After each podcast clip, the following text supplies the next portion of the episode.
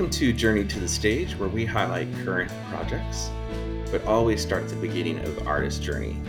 This is episode number 13, and my special guest today is singer, songwriter, and recording artist Eliah Heifetz. Before Eliah and I begin our chat, if you could follow or subscribe wherever you listen, I'd be ever so grateful. And if you enjoy our conversation, please share on social media so others can hear his music as well. As I mentioned, my special guest today is Eliah Heifetz. He's a singer, songwriter, and recording artist, and he's also written two musicals, which we will talk about. Eliah, welcome to Journey to the Stage. How's it going? Thanks for having me. A special thanks to our mutual friend Sarah Bennett for connecting us. Yes, absolutely. Yeah, so you've got a brand new album out called First Generation American. Just came out April 1st. Uh, we'll talk about that more a little bit here in just a bit. First, I want to talk about your your background because along with writing great songs, you have a really uh, fascinating story. Your parents came to the U.S. as political refugees from the Soviet Union, but you were born here. What what led your parents to come to the United States? There are so many reasons among the many sort of obvious ones. The primary one was that my you know my parents were being denied jobs or opportunities for being jewish. And you know, my dad is a musician. His dad is a musician. It goes on for generations. And, in addition to being classical and jazz musicians uh, my family has always been on his side has always been jewish folk musicians or klezmers for generations and generations. And stuff like that was essentially illegal. Like my dad was like kind of like playing American jazz illegally underground, right? And like Jewish music illegally underground, like wow. in, the, in the 70s and 80s. When they had my older sister, who was born in the in Latvia, in the former Soviet Union, quickly became apparent that if she was going to be afforded the opportunities that they believed she deserved, they needed to. We have uh, not very distant, sort of like third cousin, right? Distant family uh, in the United States that my mom's grandmother uh, was separated from her siblings in World War One, and her sister, who she was who thought she thought was uh, had died for decades and decades. In the '70s, they reconnected and found each other again, and so that sort of planted the seeds of well, maybe there's a path towards immigration to America. And so I think when when my parents had my sister, given the circumstances they've been living in, the sort of more and more opportunities being closed off and life getting more difficult, I think it was like it's sort of now or never. We have pathway, and it, it wasn't an easy pathway, right? Like it took sure, it took like all kinds of crazy sponsorships and applications and things. And when they moved here, they weren't allowed to bring anything. They literally had, I think, under twenty total dollars to their name when they came to wow. America, right? You know, careers that didn't transfer. Like my dad was like the director of musical groups and orchestras or whatever in Latvia, and, and, and he comes to you know job interviews in America, and they're like, "What's Latvia?" Right? You were the director mm. of what? The conductor of who? You know? You know, my mom had to take like horrible, super below minimum wage jobs. She was under the table while they were, you know, figuring out the citizenship stuff. And you know, there's a whole. Obviously, it wasn't easy, but um, it just seemed like it was kind of a now or never type thing. That's so fascinating. My grandparents on my mom's side immigrated from Mexico. Mm. So on that side of the family, I'm a second generation immigrant. My dad's side came from Scotland to North Carolina just before the American Revolution. So we're all generational immigrants to a degree. You know what I mean? It's just a matter of degrees. Our country has existed for like a handful of centuries. Mm-hmm. All of us are only a few generations at most removed from being someone who crossed an ocean to get here or a border to get here. So you were born here, but mm-hmm. that doesn't mean it's always been easy for you. What are what are some of the struggles that you personally have faced as you you know try to fit in as you try to find your identity here in the united states.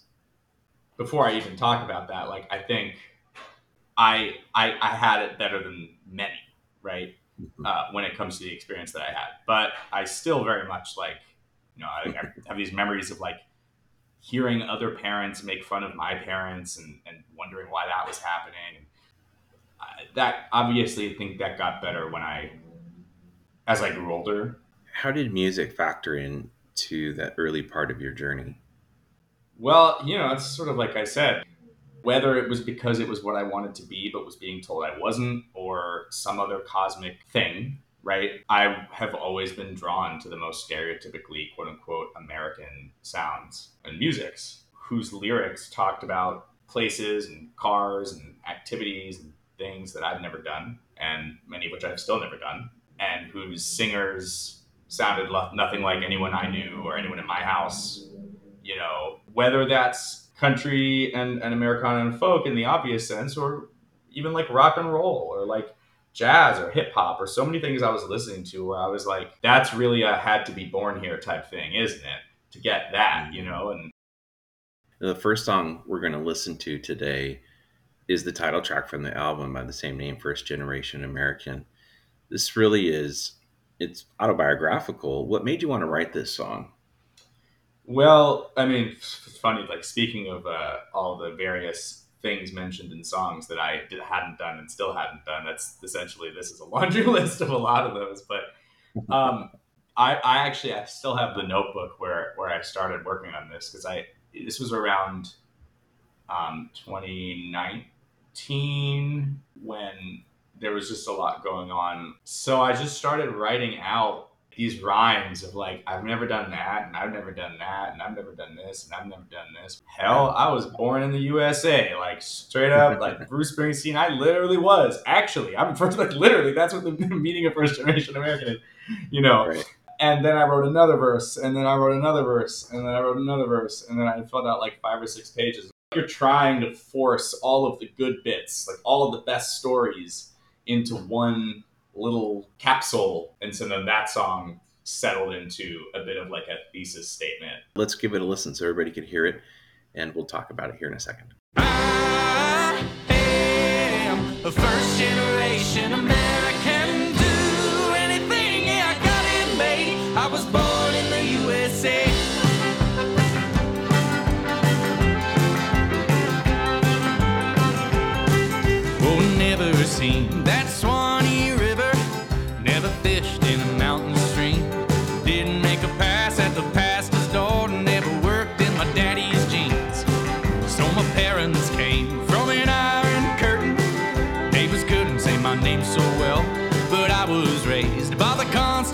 Constitution and the cracks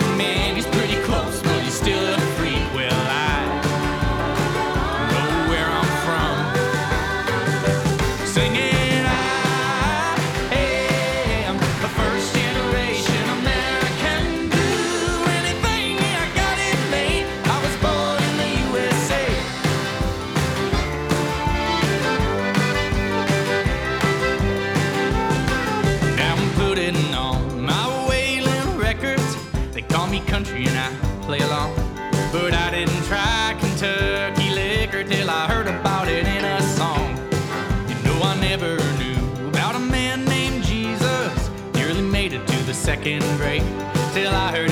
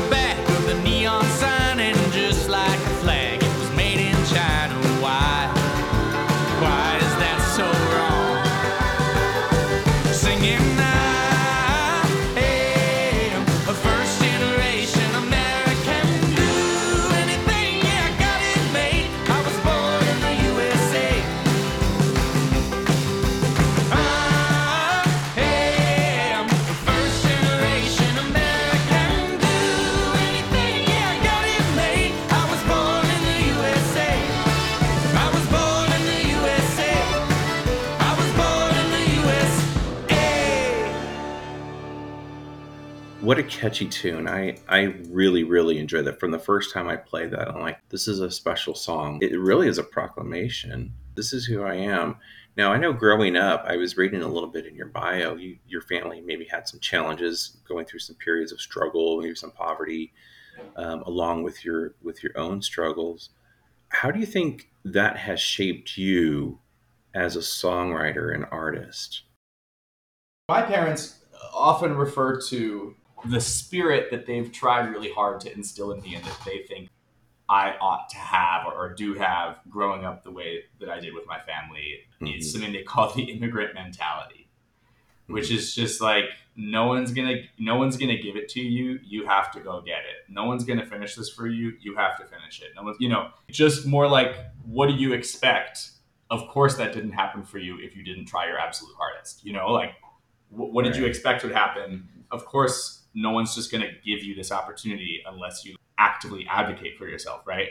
So, on a professional level, in a field like writing music where it can be really cutthroat, it can also be really hard to know when the time is to be cutthroat and when not to, and all these different things. I feel like I've been really fortunate to have my experiences sort of train me on self advocacy you know, seeing an opportunity and seizing it and and not being ashamed to and just being or asking myself the sort of hard question do i want this or not? Yes or no? Yes? Okay then stop worrying. Just do it. Go for it you know? And i don't know that without that kind of upbringing and experiences that and with that without that eventually getting that kind of mentality i, I don't think i'd be like one tenth of where i'm at right now.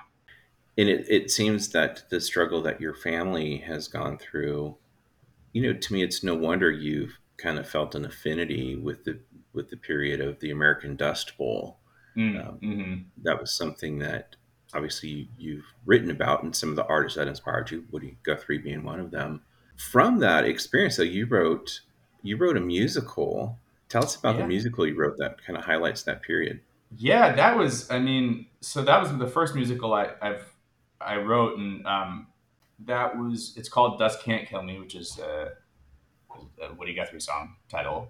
And that sort of came about when I was in college. That's kind of why I write music, that musical, because up until then, I was, you know, I'm the first person in my family to be born in America.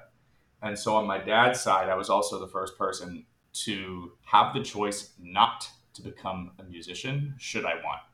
Right? If I had been born in the, in the Soviet Union, I'd have gone to like music conservatory elementary school by age four as, as my dad did and his dad and his dad, right? So most of my life, I was sort of being encouraged to pick anything but that. And when I went to college, I wanted to be a journalist or a writer. So just not not even considering music. But I joined a band primarily so that I could play frat parties, so that I could go to frat parties, and because uh, I wasn't being invited.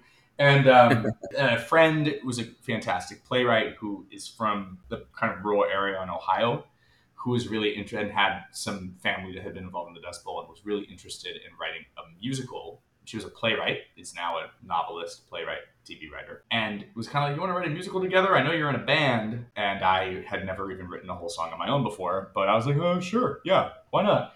And I loved folk music, and, and I'd already connected so much with those narratives and, and Woody's songs and, and, those elements of the Dust Bowl, so it was a pretty natural fit. And that we did it like a kind of an onstage band vibe, like very rough and tumble. You could take this production anywhere. And as it happened, like we got into the Fringe Festival in New York that summer and we took our cast of like college kids and did it there. And then we were invited to do a professional production at a different festival two years later.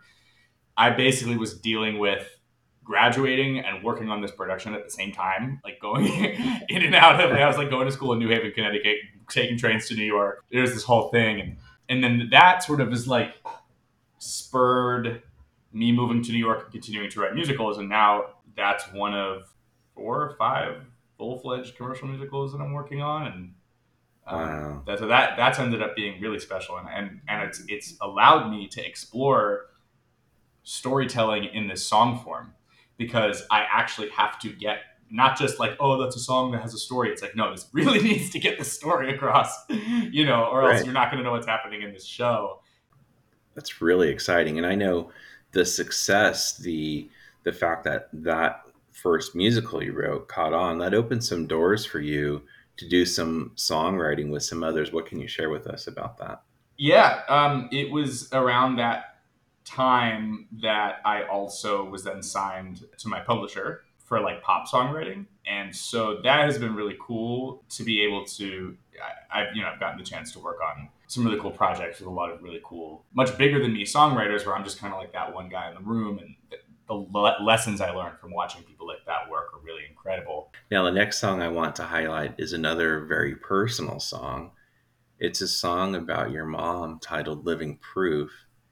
And as someone with a mom who is my number one fan Mhm. and would do anything for me, that the song really resonated. Let's listen to it and then we'll talk about it.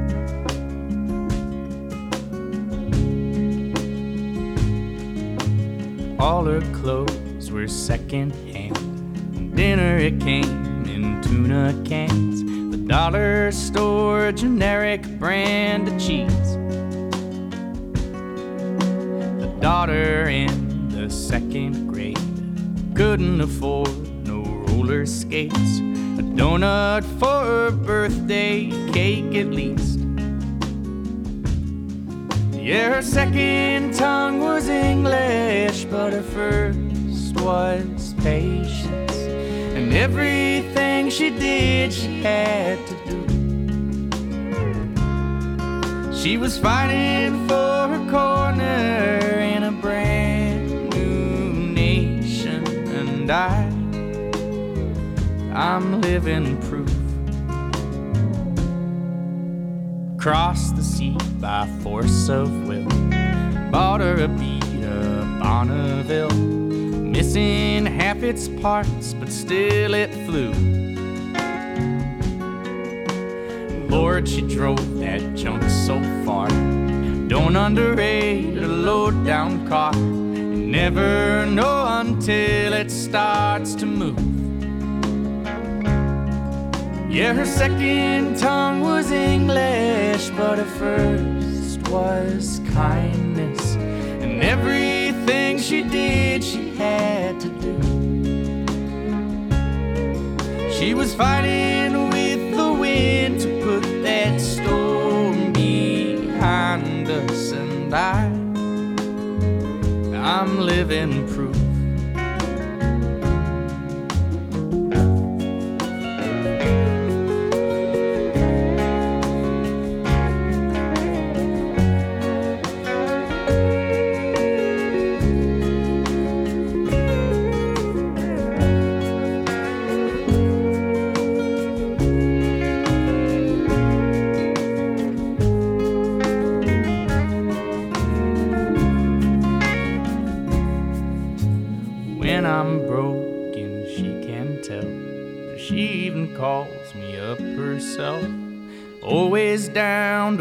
Some hell for me.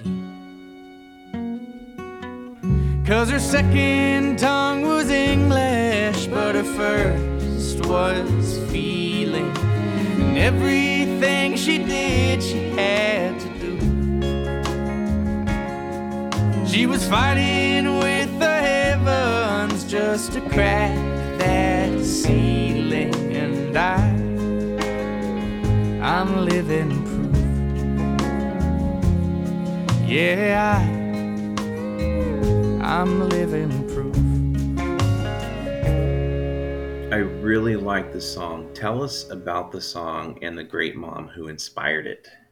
Yeah. Well, so this is, you know, across the album, there are several songs that are you know, totally fictionalized, but based on real things that have happened to me or real things that I've observed.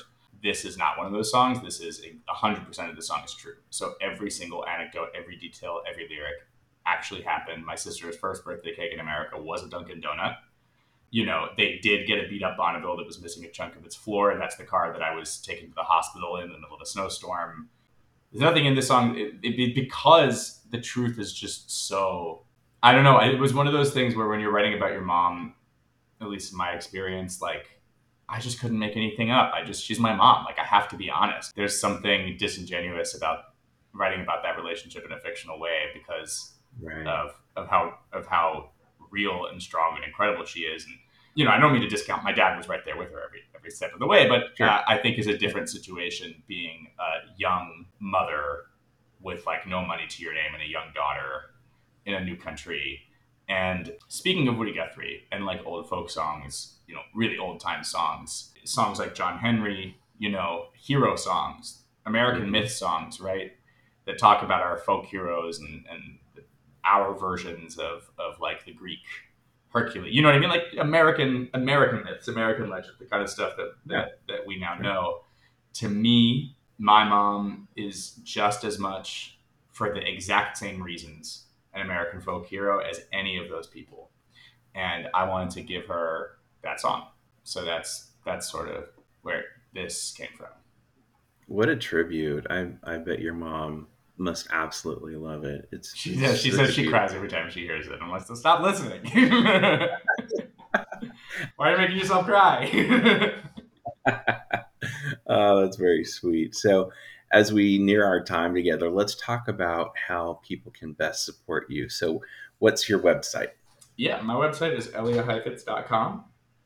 You mean so, spell it out for us? Oh yeah, well, and that's why I try to spell my name out at every show I play, just in case. Um, although I realized at one point that no one's actually going to stand there and like remember how I spell my name, so it, it probably comes off very weird. Um, but uh, I'm like considering not doing that at my next show. But in this case, it's E L L I A H H E I F E T Z dot com. Cool. And I'll put a link in the description of the podcast. So wherever everybody's listening, just go down to the bottom of the description and I'll hyperlink out there for you. And one thing I always recommend is while your new album's out April 1st, so people can go add that to their library their, of their streaming platform throw a couple of their favorites into a playlist is something I always recommend. Oh yeah. And then sharing on social media, I think that is such a great way for new artists or up and coming artists to get their music heard by other people. So if if those of you who are listening really enjoy a song, share it. But I tell you what, regardless of whether it gets the word out to other people, in this pandemic vacuum, I just don't know if anyone likes it. So if you tag me and you post it, because I'll know that someone liked it. you know, like it's right. it's so hard these days when you know touring is only just coming back, and, and we've all been writing in a vacuum for so long. And, you know, just even seeing someone post it and, and tag me, and I, and I see that they're listening is is so heartening. Are you planning on jumping on the road to uh, support the album? Yeah, yeah. Um, I have an album release show uh, April 6th at Mercury Lounge. I can't quite go on the road for a bit because of a few standing theater workshop here, kind of mm-hmm. like contract due here, deadline for this show here. But the plan is, which is a shame because I would love to, I would love to just kick it off right away. But the plan is to take that show on the road uh, by late summer. Well, people can check your website for any dates that get posted there and strongly encourage people to do so. So, I like to end my podcast with one random question. Amazing. And here is the one. I actually use a website uh, now to come up with these random questions. And so here's yours. Question generator. Yes, mm-hmm. there is actually such a thing, which is kind Incredible. of funny. What is one food you absolutely refuse to eat? Ginger. Really? In any shape or form. If it's touching the sushi, I don't want that piece of sushi. You know what I'm saying? That little like weird slice of ginger they give you. When I was a young kid, I ate granola with, uh, I guess, a, a, piece of ginger that before they crystallized it had already begun to rot, and I cannot untaste it or like unremember it. It's I don't know what it is. Like I've gotten over almost every food phobia I've ever had. Used to not like horseradish, don't mind it now. Used to not like mustard, love it now. Used to not like mushrooms, love them. You know, everything I've gotten over. I don't even want to look at ginger. I don't want to in the same room as ginger. well, it sounds like you might have a little touch of PTSD from that experience. yeah, you could say.